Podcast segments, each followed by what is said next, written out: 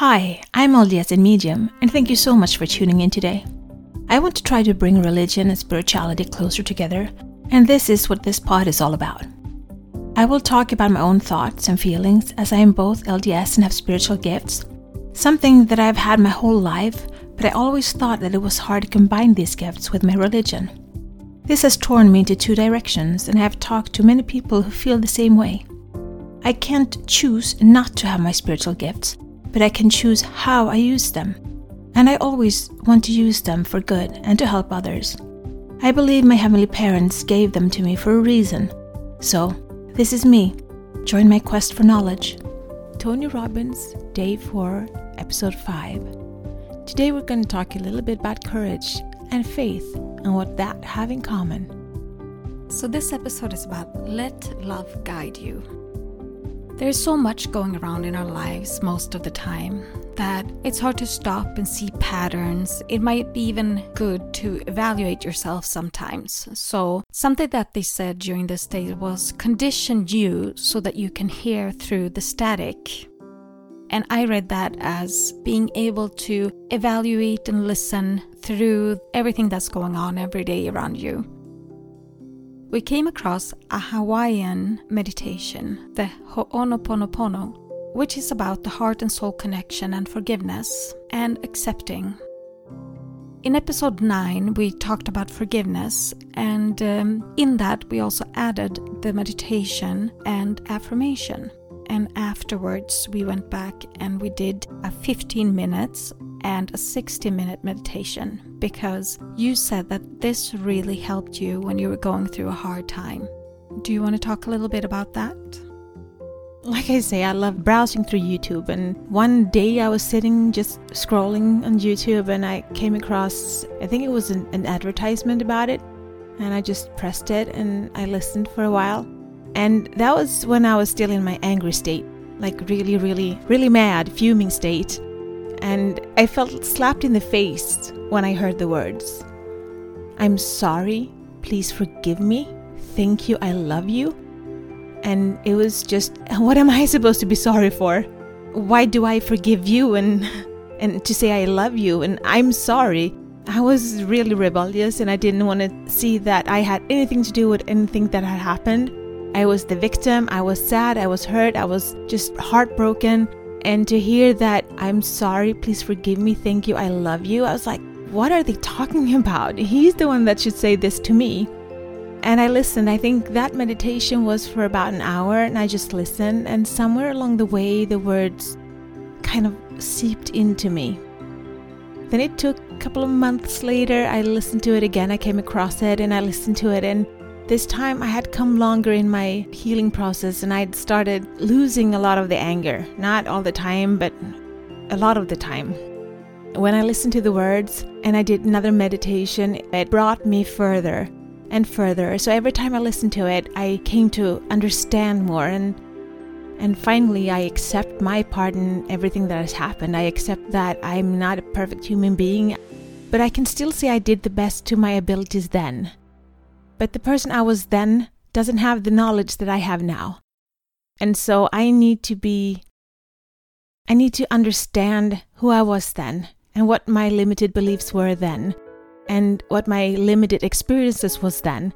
And I have to forgive that person. And yes, sure, it's easy to say that I would go back and do things differently if I had another chance around. But then again, that's how I did it with the knowledge that I had and how I would do it now with the knowledge that I have. I understand now my part in everything that has played out. I understand now my actions, my reactions, my thoughts, my silence, and how it has affected everything. And so now I can say the words and I can mean it because because I am sorry and I want to say please forgive me for everything that I did that hurt you and I love you. I do love you. I'm sorry. I'm really, really sorry. Please forgive me.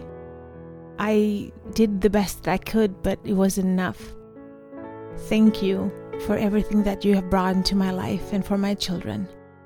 And I love you. Not the way I used to, but there are still emotions there, and part of me still loves you in a way, but not like it was. Now I can say it, now I can mean it with a total different energy, with a total different vibration. And I'm grateful for the healing that these words have brought to me. If I could change something, I would say I'm grateful. I would like to add gratitude into the prayer. Maybe something like, I'm sorry, please forgive me, thank you, I love you, and I'm grateful. Um, I don't know. That's my thought about it. Well, I would say that that took a lot of courage to say. But it seemed like when you first came across the meditation, you thought about that the words were to him, but then as you were talking, it sounded also like the words were to you. And uh, then you came back to being him again. So I think it's also a matter of accepting and asking yourself to forgive yourself also in all of this.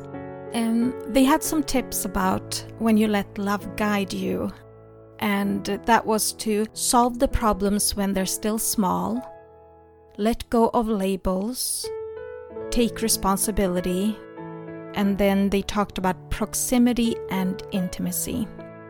I would say solving the problems when they're still small. Well, if you solve them early, they're not going to grow big because sometimes when things grow big, you come to a point when you're past repairing, when the damage or the hurt is so big that you don't really see a way of going back. And to come back from that, it's a much bigger effort than solving the problems when they're still small. And to solve problems, you really need to communicate. You need to communicate about what is the problem and, and how we're going to solve it together. Letting go of labels is about not imposing your thoughts about the other person on them. Not assuming that you know what they think or feel or how they're going to act, but rather leave those things up to the other person. Take responsibility is, well, you are in a relationship. If the relationship doesn't work, it's not just one person who's responsible, but there's actually two. So some people they put a lot of focus on themselves and not so much focus on their partner. It's not really a good idea. When you focus too much on yourself, you become blind to the needs of the other person.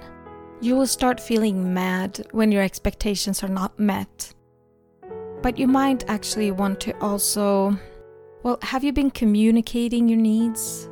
And uh, also, you can't really expect your needs to be met without you also being willing to meet the expectations or needs of the other person. And belief, assumptions, destroys and disconnect us from reality. In my first marriage, I came home one day and found my ex looking at apartments. We had not really had any fights, and uh, sure, the relationship had not been great for a long time. But there was no communication, there was no chance of talking things over and see if things were gonna get better. And when just one person just checks out of a relationship like that, it leaves the other person without choices. So I did what I usually do I pick up the pieces and I move on. But I remember one time I was talking to him and I said this before he moved out. I said, well, all these thinking that you've had in your head, because he was in his head a lot and he was doing a lot of thinking. And I said, with all this thinking that you've done, and this is your only conclusion and your only solution, well, I just felt that all that thinking that he did in his head didn't do us any good. And so I totally agree with that, that the thinking, belief, assumptions destroys and disconnect us from reality. But coming back to courage plus faith, let love guide you. If you have a child, what would that child have to do to make you stop loving them? Well, there's actually not that much that a child can do for a parent to stop loving them, because the love to a child is unconditional. And maybe all of our relationships should be like that. Let love guide you, or love like a child with unconditional love. So, some advice don't stay in your head. Be willing to be vulnerable. Control and love don't go together. And remember, love is to give, but that needs to be two parts giving. Do you have any final thoughts about letting love guide you? Letting love guide you. Well, for now, I'm really happy learning to love myself, and I'm really happy loving my family and my children. So, the day I find someone else to love, I'll let you know and I'll get back to you. Does that sound fair? Yes. Until next time, be the light, share the light, spread the light, shine. This is my journey. Thank you so much for keeping me company today. Please download, like, share, and subscribe, and help spread the light and spread the word to expand our community. Let's bring more love, peace, and unity to this world. Take care of yourself and your loved ones. Always be grateful, kind, and loving. Be brave and remember to step out of your comfort zone and smile. If you support us on Patreon, you will get access to our meditations and extra materials so you can download them as MP3. Also, we now have a Facebook group, which you can access from our Facebook community. Please answer the questions as you apply to participate. It will be a safe haven where we can keep discussing religion and spirituality, our spiritual gifts, and self development. Remember, one person can make a difference, but together we can change the world.